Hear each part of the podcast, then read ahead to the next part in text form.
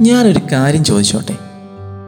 അട്ടടിയിലില്ലാത്ത ഒരു ക്രിസ്മസിനെ പറ്റി ചിന്തിക്കാനാവോ നിങ്ങൾക്ക്?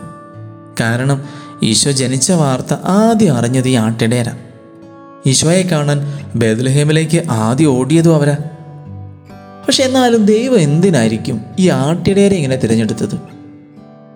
ഒരു പക്ഷേ അവർ സരളചിത്തരായതുകൊണ്ടാവാം. സിമ്പിൾ മനുഷ്യരായിരുന്നു തങ്ങൾ കേട്ടത് ശരിയാണോ തെറ്റാണോ എന്നൊന്നും വാദിക്കാനും തർക്കിക്കാനോ ഒന്നും അവർ പോയില്ല. ഇനി തങ്ങളോടാണോ ഇത് ആദ്യം പറഞ്ഞതെന്നൊന്നും അവർക്കൊരു വിഷയമായിരുന്നില്ല. തങ്ങൾ കേട്ടതൊരു വലിയ സംഭവമാണ് അവർക്ക് ഉറപ്പായിരുന്നു.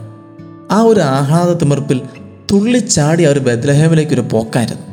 പോയ വഴിക്ക് കണ്ടവരോടൊക്കെ അവരെന്തേലൊക്കെ പറഞ്ഞിട്ടുണ്ടാവണം. തിരിച്ചു വന്നപ്പോൾ അതേ സന്തോഷം കൊണ്ട് കണ്ടവരോടൊക്കെ അവർ ഈ ഒരു സദ്വാർത്ത പങ്കുവച്ചിട്ടുണ്ടാവണം. ശരിക്കും പറഞ്ഞാൽ ആദ്യത്തെ മിഷണറിമാരെന്ന് വേണമെങ്കിൽ നമ്മുടെ ആട്ടിടയരെ വിളിക്കാല്ലേ? അല്ലെങ്കിൽ തന്നെ ആട്ടിടയർ എന്നാ പൊളിയാണെന്നറിയോ അവർ ശരിക്കും സംഭവം തന്നെയാണ് കാരണം ഇവരെ പോലെ ഇരുപത്തിനാല് മണിക്കൂറും കണ്ണിമ വെട്ടാതെ ജാഗ്രതയോടെ കാത്തിരിക്കുന്ന കരുതലുള്ള വേറെ ആരാ ഉള്ളേ? പകൽ മുഴുവൻ ആടുകളെ മേയാൻ വിടുമ്പോൾ അവർക്ക് ഉള്ളതെല്ലാം നൽകി ഒരൊറ്റ എണ്ണം പോലും കൂട്ടം വിട്ടു പോകാതെ ആരും ഒന്നും അവയ്ക്ക് യാതൊരു ആപത്തും വരുത്താതെ കാത്തിരിക്കും. രാത്രിയായാലോ ആടുകളെ മുഴുവൻ ആലയിലോ ഒരു ഗുഹയിലോ ആക്കി. ആ ഗുഹാമുഖത്തിന് ചങ്കും വിരിച്ച് അങ്ങ് കാവല കിടക്കുന്ന വാതിലാകുന്ന ഓരോ ഇടയന്മാർ ഏതെങ്കിലും ഒരു വന്യമൃഗം ഉള്ളിൽ കടക്കണമെങ്കിൽ അവരുടെ ചങ്കത്ത് ചവിട്ടി വേണം ഉള്ളിൽ കയറാൻ.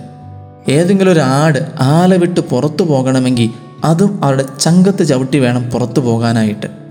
വെറുതെയാണോ കർത്താവ് പറഞ്ഞത് ഞാൻ ആടുകളുടെ നല്ല ഇടയനാണെന്ന്? ഞാൻ ആടുകളുടെ വാതിലാണെന്ന്? നമ്മുടെ പ്രിയപ്പെട്ടവരോടൊക്കെ നമ്മൾ പറയും എന്റെ ചങ്കത്ത് ചവിട്ടിയല്ലാതെ നിന്നെ ഒരൊറ്റയാൾ തുടത്തില്ലെന്ന്. അതേ ഒരു കാവലല്ലേ കർത്താവ് എന്നോടും കാണിച്ചത്. ഞാൻ ഓരോ പ്രാവശ്യം പാപം ചെയ്യുമ്പോഴും എന്റെ കർത്താവിന്റെ ചങ്കത്ത് ചവിട്ടിയല്ല ഇറങ്ങിപ്പോയതെന്ന് ഓർക്കുമ്പോൾ നെഞ്ച് പിടിയാണ്ടിരിക്കുമോ കണ്ണ് നിറയാണ്ടിരിക്കുമോ അവൻ പിന്നെ എന്റെ നല്ല ഇടയനാണെന്ന് ഒരിക്കലെങ്കിലും പറയാതിരിക്കുമോ ഞാൻ ഓർക്കാതിരിക്കുമോ